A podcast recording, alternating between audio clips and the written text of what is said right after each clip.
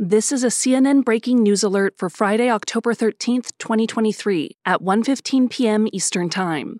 Israeli forces said today that its troops have carried out local raids over the past day in the Gaza Strip, involving quote infantry and armored forces. A statement says the troops searched for hostages and collected evidence that would help them find the captives, and that it quote thwarted terrorist cells and infrastructure in the area, including a Hamas cell that fired anti-tank missiles toward Israel. Israeli forces have also continued strikes on Hamas targets in Gaza.